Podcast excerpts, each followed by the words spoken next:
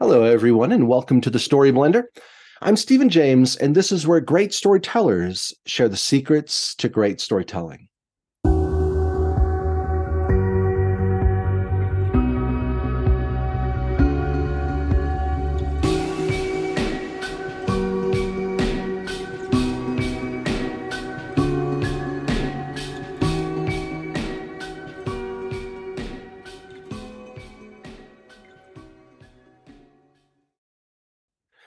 One of the advantages of this job is I get to meet amazing people from all over the world, authors, storytellers from different continents who are sharing their stories in unique and uplifting and encouraging, just powerful ways. And so I'd love to introduce my guest today, who comes to us from originally the United Kingdom. Will Dean grew up in the East Midlands, and after studying law at the London School of Economics and working in London, he settled in rural Sweden, where he built a wooden house in a vast forest.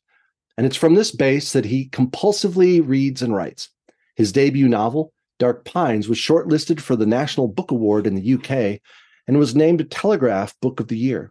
He's published 8 novels and has a new book out called The Last One, if you're purchasing it here in the United States, or The Last Passenger is the title in the UK, and he's joining me here today. Will, thanks for being here. Stephen, thank you very much for having me on. I'm looking forward to our chat. Now, I have to ask, the first question is about this house. I read the bio, and it said, he has built this house in a vast forest. That's the first person I've ever introduced on a show that has built a house in a vast forest. Now, I have to ask, is it in the literal middle of the forest, or how do you get to your home? Tell us just a little bit about what is that? What does that mean? Where is that at? Okay, it's the literal middle of the forest. It's like if you imagine a dartboard or a target, it's the bullseye. It's a little tiny clearing at the center of a massive moose forest in central Sweden. So as I'm talking to you now from this little cabin, I can hike for a full day in any direction. I'm still in the same forest. And what? I probably haven't seen anybody. Yeah. Oh, yeah. It's like a horror movie. No, that's fantastic. I love that. So what was it that led you to say, I'm going to seek out some isolation here where I can hike for a day and not necessarily even see another soul? So it was, my childhood was, I was brought up in the East Midlands, like you said, which is very rural and quiet and isolated. And I love that. And then, I was brought up in a house with no books. So no books and no readers whatsoever. The only thing we had was like a few shopping catalogs, that's all. But my mum, bless her, would let me go to the local library and like take out as many books as I possibly could. So it's thanks to librarians that I'm a reader and a writer, I would say. It's all down to them. Yeah. And it was very rural. We grew some of our own food, like quite a lot of our own food. And then when I was 18, I was the first person in my family to go to college. So I went to the London School of Economics, like you said. And then I stayed in London for 15 years in a tiny one-bed apartment working. And I had this constant craving, like I want to grow potatoes. You know? I want to grow my own food. And I was very lucky. I met a Swedish girl who was way out of my league. And we got together. And then she was like, maybe we should go and try living in Sweden. And I said, yeah, maybe we should try living in the middle of the forest. And she wasn't sure about that. And we had a deal, like we'll try and build a little cabin. And after 6 months, if she likes it, we'll stay. And if she doesn't like it, we'll sell it and we'll leave and live like normal people. And we've been here like 12 years now. So congratulations. I'm very grateful to her for giving it a go. No, that's Thank you. That's Thank kind you. Of romantic too, in a very nice sense. So it's like you said, let's give it a go, and there you are. So I've always loved the outdoors, and where I live in Tennessee, we live near the Appalachian Mountains, and so hiking and mountain biking and so on are very popular where I live. And I honestly feel like getting out into the great outdoors or nature, whatever terms you might want to use, really does kind of help center me and in a certain way and help me to focus and think in kind of in new and creative ways. Do you find that solitude really helps to facilitate your creativity, or just the natural world? Does that really benefit you as you're working on your creative projects? It does for me. I think it depends on the person. Like for us, it works. For some people, it wouldn't work. I need a balance of roughly 95-5. So 95% quiet time in the woods. I need to be bored. And that's increasingly difficult these days with phones and YouTube and social media and email. So I need to be bored some of the time to let the ideas have some space to develop. So it's good to be bored in the woods. You know, if I'm walking in the woods with my dog or I'm chopping wood, and we live off grid, so I have to chop a lot of wood just to cook and heat and have hot water. If I'm doing that, then I'm just letting my mind wander. You know, it's a bit like driving. You have ideas because one part of your brain is doing the thing and another part of your brain just has free rein to go and come up with ideas. I think that's pretty interesting. Many years ago, I worked at a summer camp as the program director, and I remember going to a seminar where there was this guy who was basically teaching us how to interview people for the jobs. Anyway, one of the questions he said is, ask your people, what do they do when they get bored? I thought that was an interesting interview question to ask these summer counselors and camp counselors. This is years and years ago, but I've always remembered that question. It's like today, as you mentioned, there are so many distractions, so many opportunities. As soon as you get, let's just say, bored, or your mind sort of filters out other things, to just bury yourself down the rabbit hole of the internet or social media or whatever it might be. And I feel like distractions for me undermine creativity. Like the more distractions that I have, and very often they splinter my attention, and but to be able to really focus on one thing, I find that's really helps to my creative self. What about you? How does that work for you? Same thing. I think now I have a little bit more discipline and I'm in a little bit of a routine. So if I lived in Tokyo or New York now, I think it'd be fine. It would be the same thing. I would just be in a very small room with the blinds pulled and ear plugs in, and I would get the work done. I would have to force myself to stay away from the rest of the world, but then I need the rest of the world a little bit, like 5%. I need to go and listen to people, watch their interactions, see their body language, hear the way they talk. I need that as well. But it's, for me, it's like 5.95. Huh. I remember one time, I guess I was at a writing conference, and someone said, always be sure to live between drafts. It's like get out there and experience, like what you said, even if it's 5%, really get out and experience life a little bit instead of just living in your head. So I just find it fascinating. I think there is a big correlation between distractions. Well, I mean, I guess a reverse correlation between distractions and creativity. It's like they just really do seem to undermine it to me. And I love the idea of being able to isolate yourself. I was thinking of there was a quote, but I can't remember who said it. Gosh, was it Flannery O'Connor maybe? I'm not sure. But she said something along the lines of, the worst thing that you can have as a writer is a window. I can't remember if it was her or who it was. Yeah, that's true. And I'm trying to remember, like, the worst thing you can have is a window, because like you're writing, I was like, oh, I look out the window.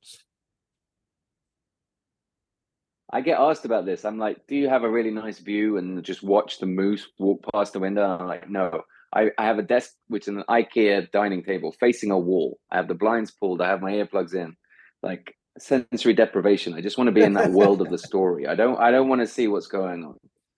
Yeah.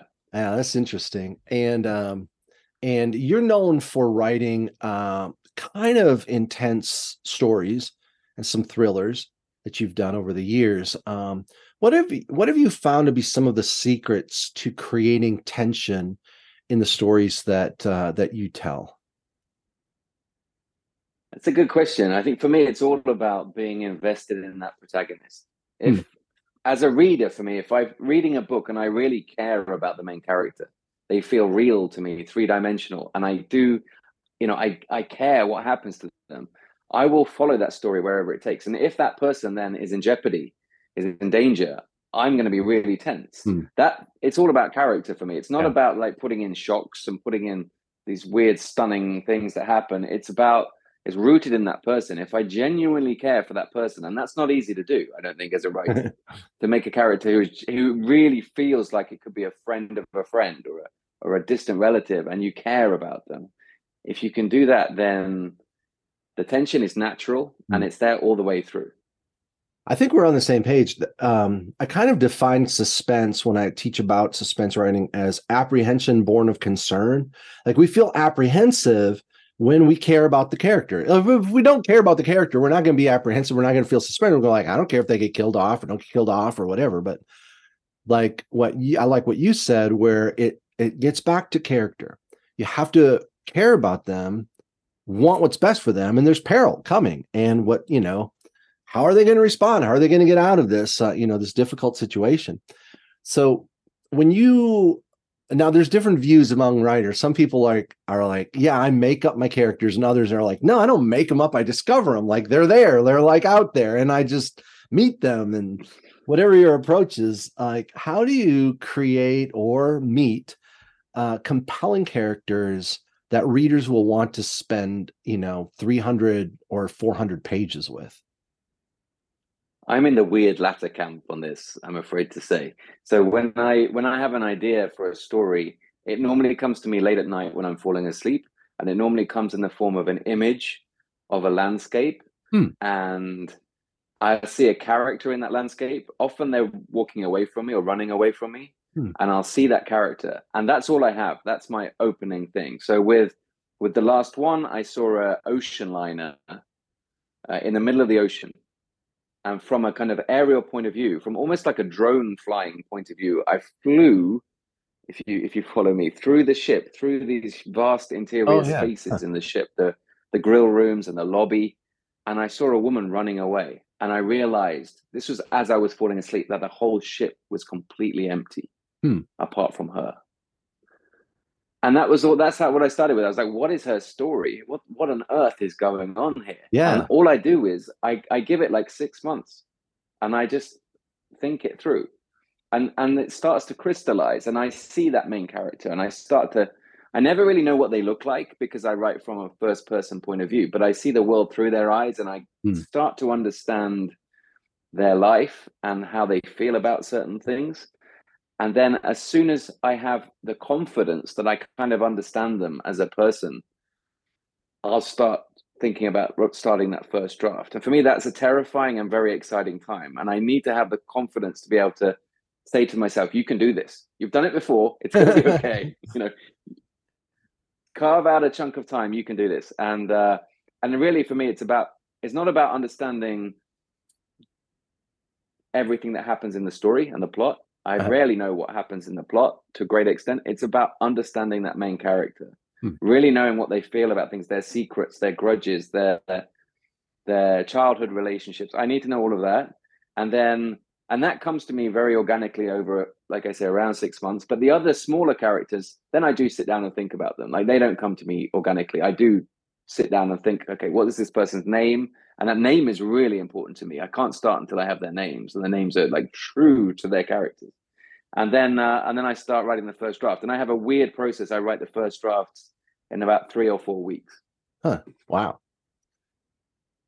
And then you go back and do you sort of dissect it, or do you kind of work on it little by little throughout, or what's the next step after you kind of dump out this first draft?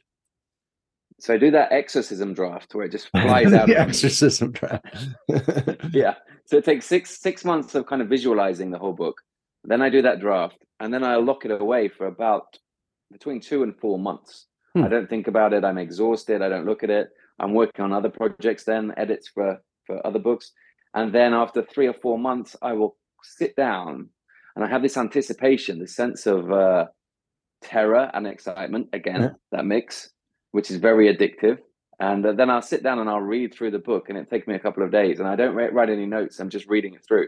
And it's as if I'm reading a book written by someone else, because it comes out in such a fever dream state. Like, I recognize a lot of it, but a lot of it I don't remember. And then I feel like I have the distance to start rewriting it, which takes me a long time. That's super interesting. I'm always interested in sort of the process that different authors do. And a couple of the things that you noted, like just setting it aside for a while and then coming back to it, that is, I think, super helpful. And a lot of people don't do it for, well, maybe logistical reasons, or they don't have the time or whatever it is. But even if you can't set it aside, like if you're listening, you're like, I can't set aside my book for 2 months or 4 or whatever, like he does, like Will does. And then maybe even for a couple of, maybe a week or a few days or something. And because that distance does give you new perspective, doesn't it? You need it. You need to have that cold heart. Yeah. You know? And you're so attached to this thing that you've created. You need that coldness. And I think, like you say, a week or two, you know? And don't think about it. Don't peek at it.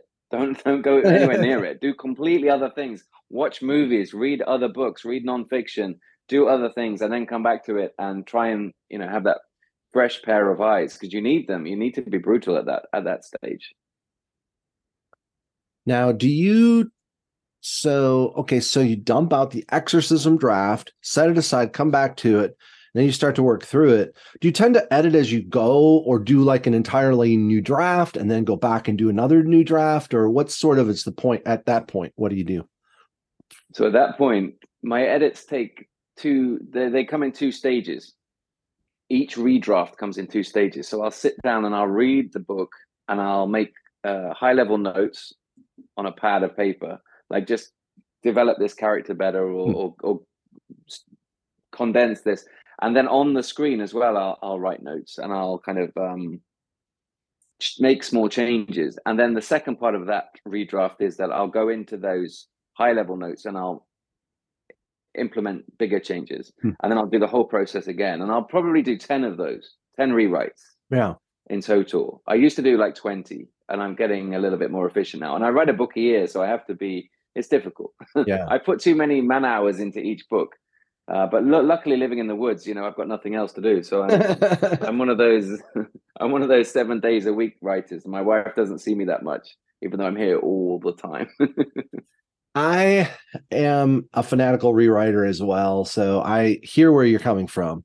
You know, I'll go through a dozen drafts or more with certain scenes. I've gone through some scenes several dozen times, not the whole book necessarily, but I do the same things. Like I just, until it feels like it's right, I just keep kind of working at it. And I think today there's a lot of pressure for, you know, aspiring authors to sort of like write something, do a quick edit and send it out there into the world. And I think there's a lot of drawbacks to doing that. I feel like that the path to excellence in writing is very often trod with lots of redrafts and rewrites and, you know, crumpled up sheets of paper and thrown to the side.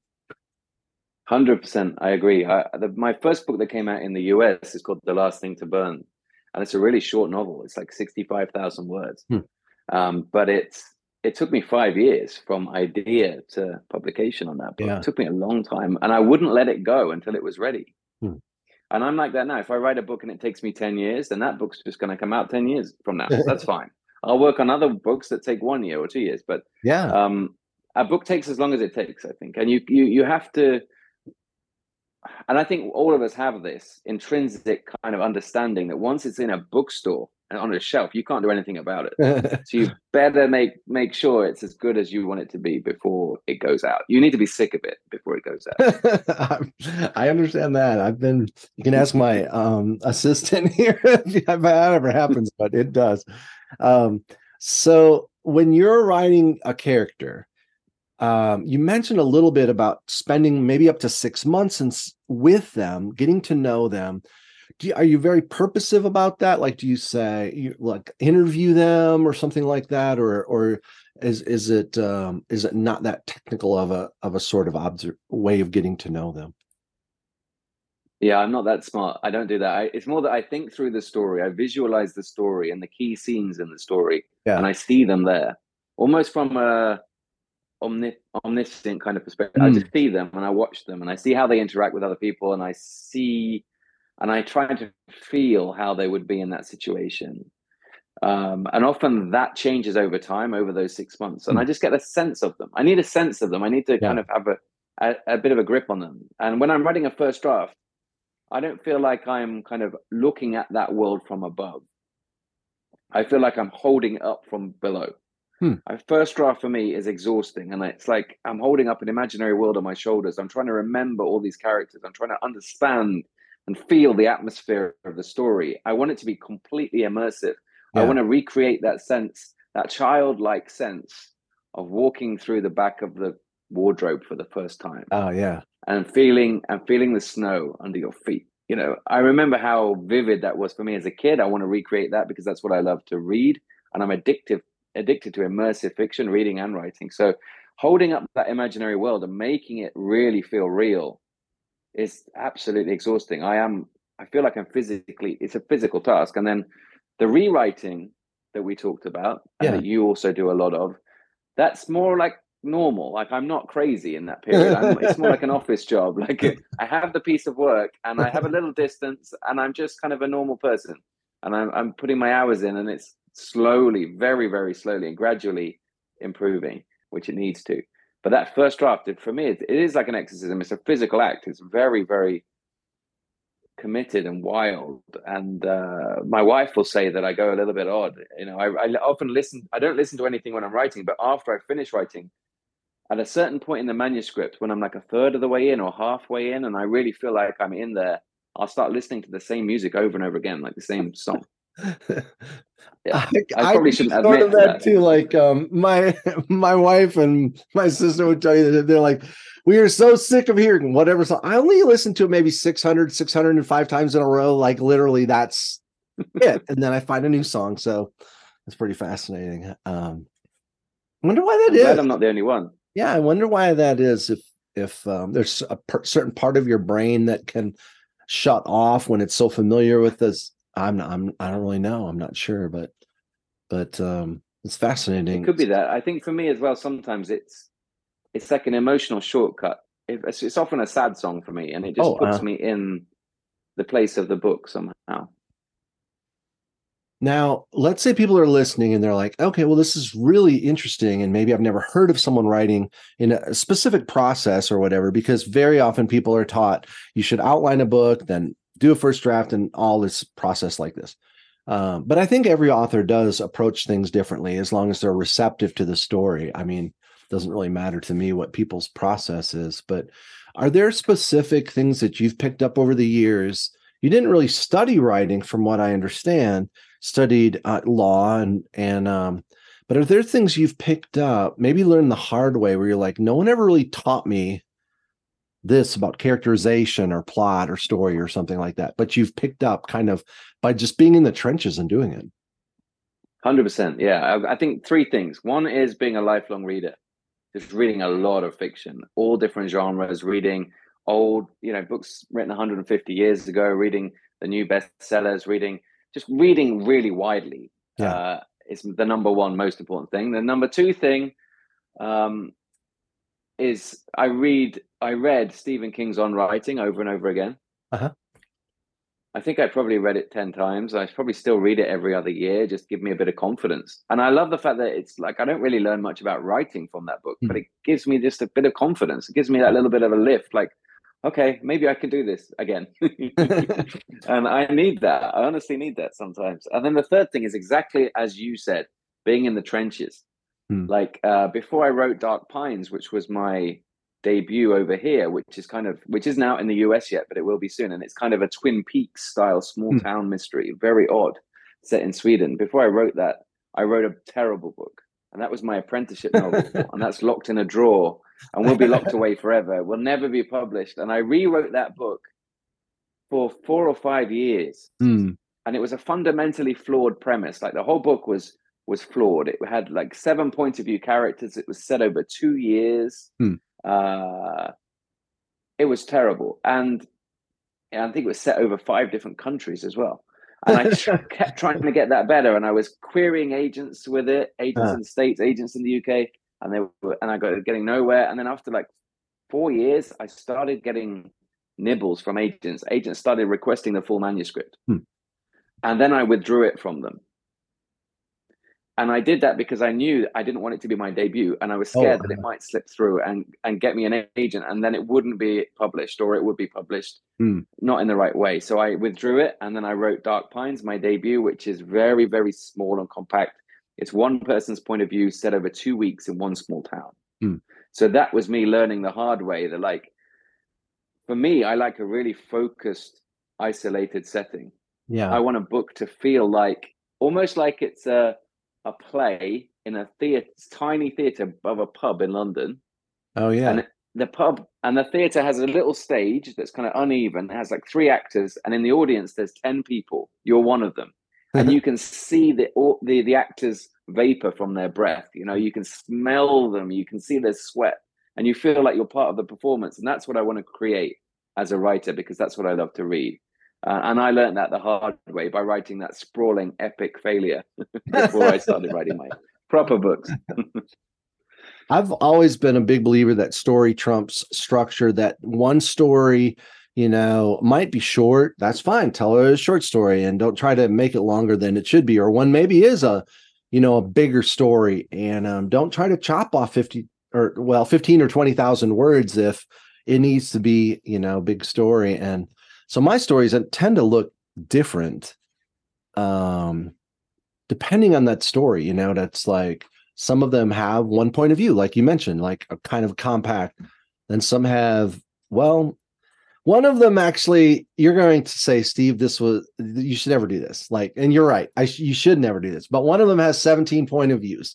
Like, I know I would never tell someone ever to write 17 point of views. So, but that was the least number that I could do to tell that story. So, so it was very. I love it. I absolutely love it. I don't want to write it, but I won't read it. You know. Goodness! Yeah. I mean, George Saunders did it with Lincoln in the Bardo. I think he had like 50 odd characters, point of view characters. It's doable. You can do it. I'm just terrified of it, yeah. But you can do it. Well, I would never recommend. I would never tell someone, "Oh, you ought to do it." But it's like that story. I just couldn't figure out how to tell it without these different point of views and stuff. So I like your approach. And I was curious, you know, if you want to tell us a little bit more about your latest book. I know it's called The Last Passenger over in the UK, The Last One here in the States. You mentioned that it was almost like watching through a drone as you zeroed in on this, you know, this ship out in the ocean. Tell us a little bit about that story. So the main character is a woman called Kaz Ripley, and she's from Yorkshire in the UK. She runs a coffee house, and she's never been outside of the UK, never been on vacation. And she has a new partner. She's 50 years old. She has a new partner. They decide to go on a crossing to New York on a ship called the RMS Atlantica. And they have a great first night. You know, they're still in the kind of early days of their romance. They have a great first night. Dinner is fantastic. They have a walk on deck. They go back to their cabin. And then the next morning she wakes up and he's not there beside her. And she goes to the balcony. He's not there. She checks the bathroom. He's not there either. She walks outside, and in the corridor, all of the doors are wedged open and they're all unoccupied. She starts to run around the ship, and she realizes she's steaming into the mid-Atlantic, and she's the only person on board. That's a super interesting premise. And then one of the things, whenever I watch a show with my wife, like we'll be watching some TV show and something will happen, you know, something's going on. And I was like, I always like grab her leg. I say, something's going to happen or something's going to go wrong, you know, like as if that's a big revelation, you know, like that something's actually going to go wrong. She just like shakes her head. Like, obviously something's going to go wrong. So actually reminded me, I saw this movie years ago with Tom Cruise in it called Vanilla Sky. And at the beginning he wakes up and he's in like New York. Well, Times Square in New York, and no one is there. Like he's walking down, finally he's like running down the street, because if you have a Tom Cruise movie, you have to have him run at some point. It's like, I think in his contract, he's got to do the run. But anyway, and in that case, he kind of wakes up and realizes that it was the dream or whatever it was. But when you were describing that, just that idea of like being thrown into a place where everything is exactly the opposite of what you expect. No one is there, and you have no idea why. So it almost sounds like the beginning of a Twilight Zone episode, not magazine. I don't know if you ever remember the Twilight Zone back in the day, but I do. Yeah, I mean, I had no idea why this had happened or what had happened. I just knew that she was scared and that she had no way to get an answer to her question of what's happened. So it's quite bleak and stark, and it's one person like out there in the middle of nowhere. And I realized months after I wrote the first draft, and before I had given her her surname, I realized that it's kind of inspired by Alien, the movie. That sense that you're on this big steel ship in the middle of nowhere, no one's there to help you. And I think with Alien, those characters are all quite relatable because they're all kind of blue collar, kind of oil rig type workers. Yeah, yeah. They didn't make them very futuristic. And on this ship, it's the same. I wanted her to be very relatable, a normal person, so that you can imagine as a reader what it's like to be there and not have someone in uniform to ask the question, not have your phone connecting so you can Google something. You know, that's very scary.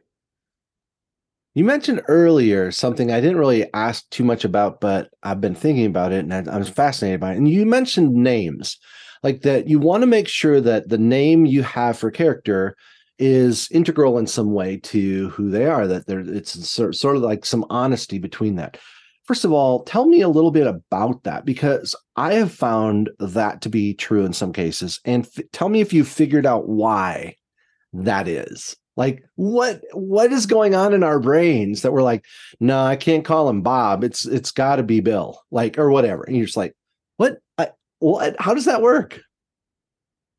You probably know better than I do. I don't know. I have no idea, and I'm not sure I want to know. It's just it's a gut thing. And I tend to, I did an interview with The Guardian a couple of years ago, and I said, you know, I don't consider myself a particularly intellectual writer because I'm not trying to like. I'm just trying to tell a story that's in me that's bursting out. That exorcism draft is what it's all about for me. I live for that draft. I live for that process. And it's same with names. It needs to feel right in my gut. It needs to that like it will. There's only one name that can fit that particular character, and I have to just keep working at it until I get to that name. And then it'll be like bang, it's in, and then I'm in the story, and they feel even more real, and I can go with it. There was in the latest book that I wrote, I had this one character, kind of a villain character, and his name was Carl. Anyway, Carl was, I think, very interesting, but just the pacing of it, I needed to change because I was in his point of view for so long at the beginning that the pace just didn't quite work. So I talked to my editors and I was like, we're going to have to take out the first chapter. Like it's 5,000 words. It's a long chapter with this villain. And so I was like, I need to do something a little different. So anyway, so I found out I had this new idea, and the first chapter from 5,000 words went to 500, and I just gave this other guy his name, same name, Carl, but it just didn't feel right. Like, and so as I'm writing it, I was like, no, his name is Soren. It's like Soren Kierkegaard. I'm like, his name is Soren. And so then I was going through the book, and there were all these scenes, and I couldn't just change the name Carl to Soren, because it didn't feel honest. Like the things that he said, the way that he replied to stuff, it all changed once his name changed from Carl to Soren. And the fact that I remember writing one series of edits, I sent it in and I was like, yeah, I had to really rewrite this scene because it just wasn't honest. It wasn't Soren.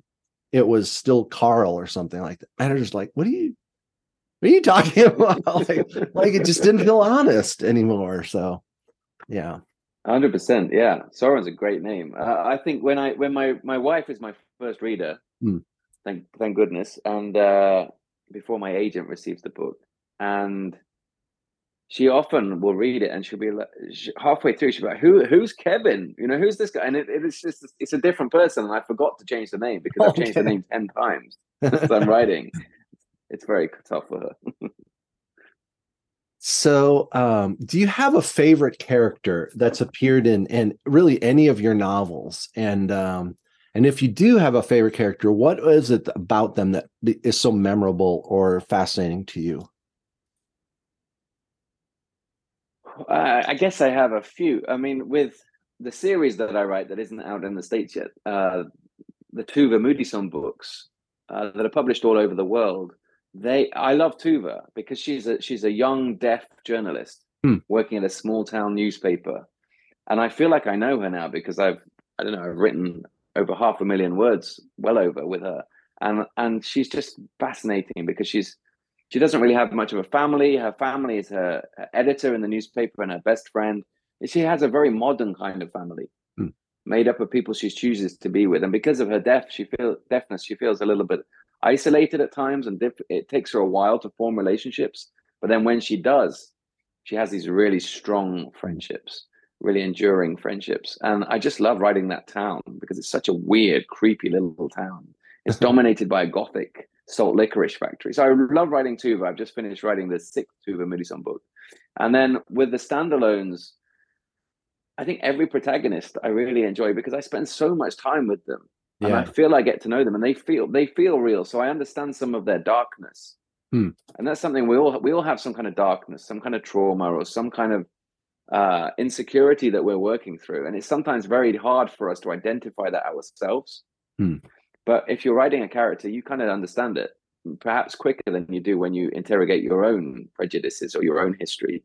So with Kaz Ripley in The Last One, she's really holding her whole family together. She's running this coffee house. She's employing local people, including her sister. Her mom has dementia. She has a lot of, like, she's putting out a lot of fires every day. Mm. And then as soon as she goes on vacation for the first time, she feels a little bit lost. She has that travel anxiety. Mm. Like, how is everybody at home? And then suddenly she can't contact them. So that amplifies. And I like her. She has a really complicated emotion in her past, which she has a sense of shame because her father was a gambling addict and caused a lot of problems for a lot of people. So their family are always dealing with the shame of those episodes, and I think that's a really powerful emotion that we don't tend to talk about that much.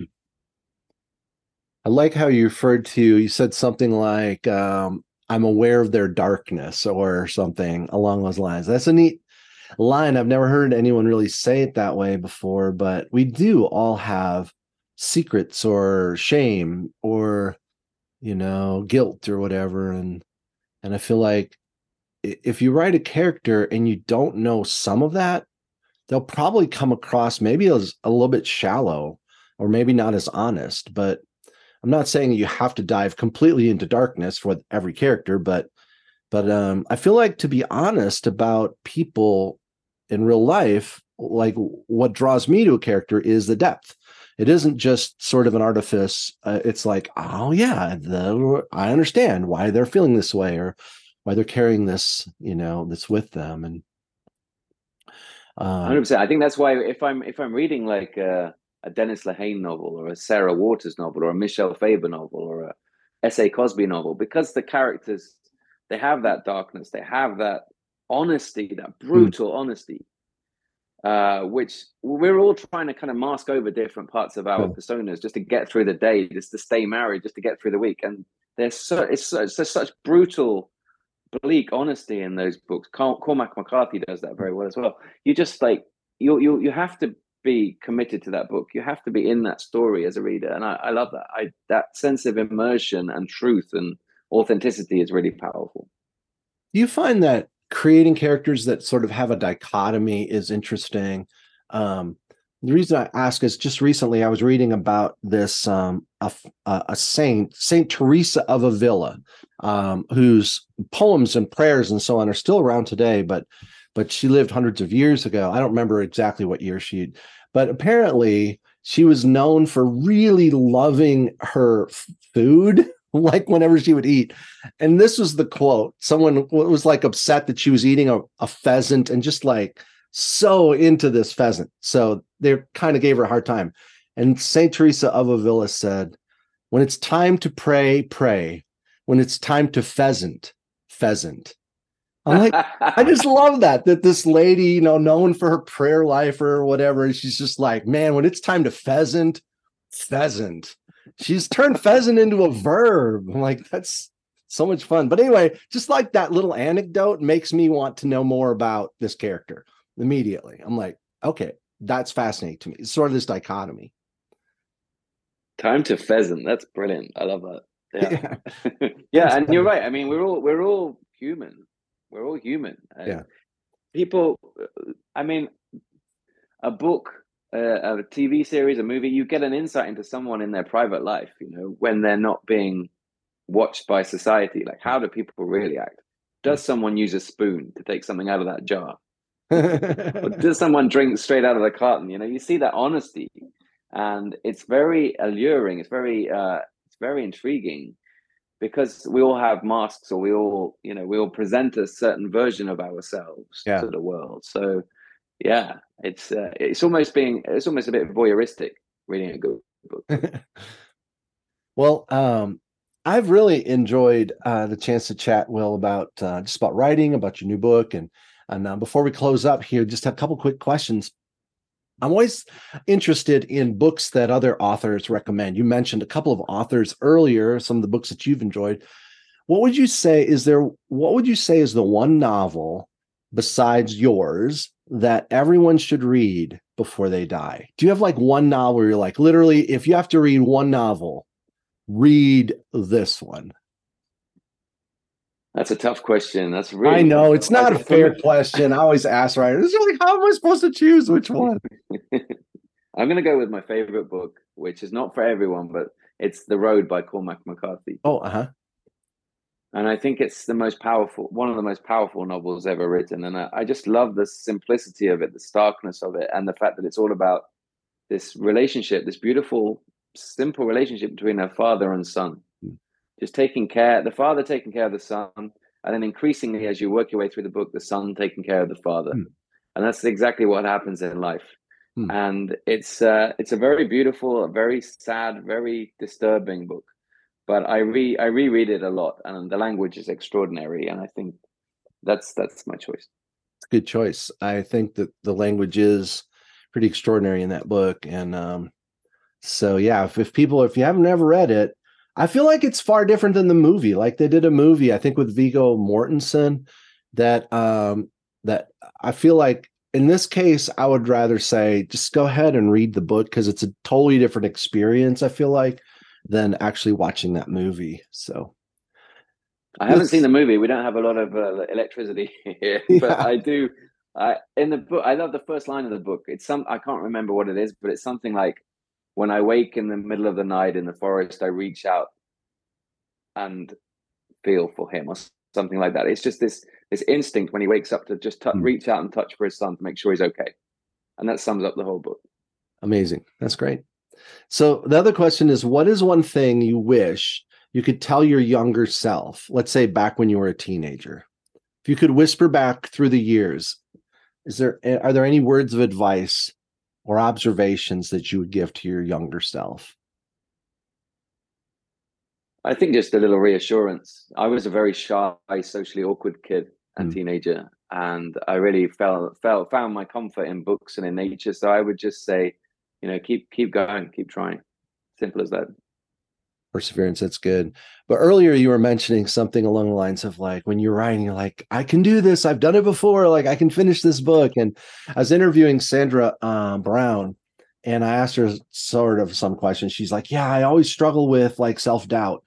And I was like, self-doubt? And she's like, yeah. And I always feel like I'm never going to be able to finish the book I'm writing. And then I look up at the shelf and I see I've written 65 New York Times bestsellers. And I'm like, okay, I can finish this one.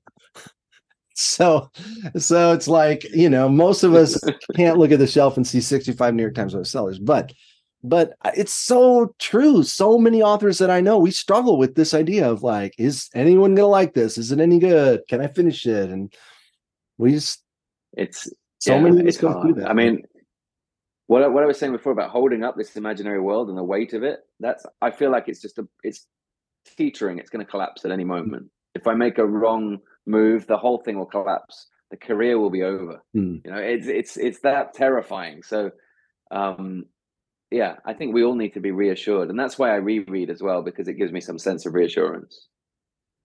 Excellent. Well, I wish you all the best with your new book, Will.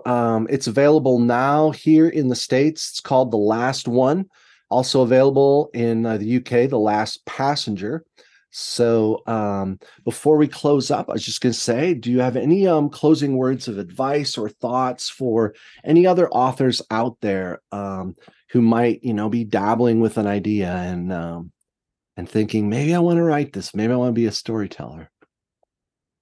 I think two things. One thing, just keep reading, and distance yourself from the rest of the world. Distance yourself from publishing. Just focus on the stories, and it takes as long as it takes. You're on your own path. You know, don't compare yourself to other people. And the second thing is, when you're querying agents, when you start doing that, just assume that it's just going to be hundreds of rejections and years of that. And just assume, price that in. That's the way it's going to be, because that's the way it was for me and for every other author I know. And just assume that those first 100 queries, you're never going to hear from them. Not even a rejection. You never. It's just going to disappear. And just keep going. Keep going. Keep going. Yes. Persevere and keep it up. Well, thanks again, Will. I really appreciated the time and the insights that you shared. Also, is there a place online where you'd like to direct people? Maybe if you are in the States doing a book signing, or do you have a website or web presence, social media, anything like that that you like to direct people to? Sure. You can find me on Twitter and Instagram at WillRDean. And that's a lot of book stuff, but it's also a lot of forest life, off-grid forest life. Nice. With my enormous St. Bernard and the cabin in the woods. So there's a lot of that. And also I should say as well, on YouTube, I've got a YouTube channel where it's just purely me giving little tips and encouragement to new writers and talking about process, talking about querying tips, how to write a synopsis, how to write a query letter, all of that kind of thing. Trying to give back a little bit, because I remember how daunting it was to be in the query trenches. So you can find me on YouTube for that. Is there a specific channel there, or just search for your name? It's, yeah, you can search for my name, or Will Dean, Forest Author. Forest Author. Fantastic. Well, thanks also to all of our listeners. Thank you for tuning in. For more info about our guests and to check out our other interviews, you can always search for us wherever you listen to your podcasts, or click to thestoryblender.com for more information and biographies about our guests. Don't forget to like us and subscribe to receive our weekly podcasts on Fridays. Tell your stories well, my friends, and always remember, the art of the story is all in the blend. Take care, everyone. We'll see you next time.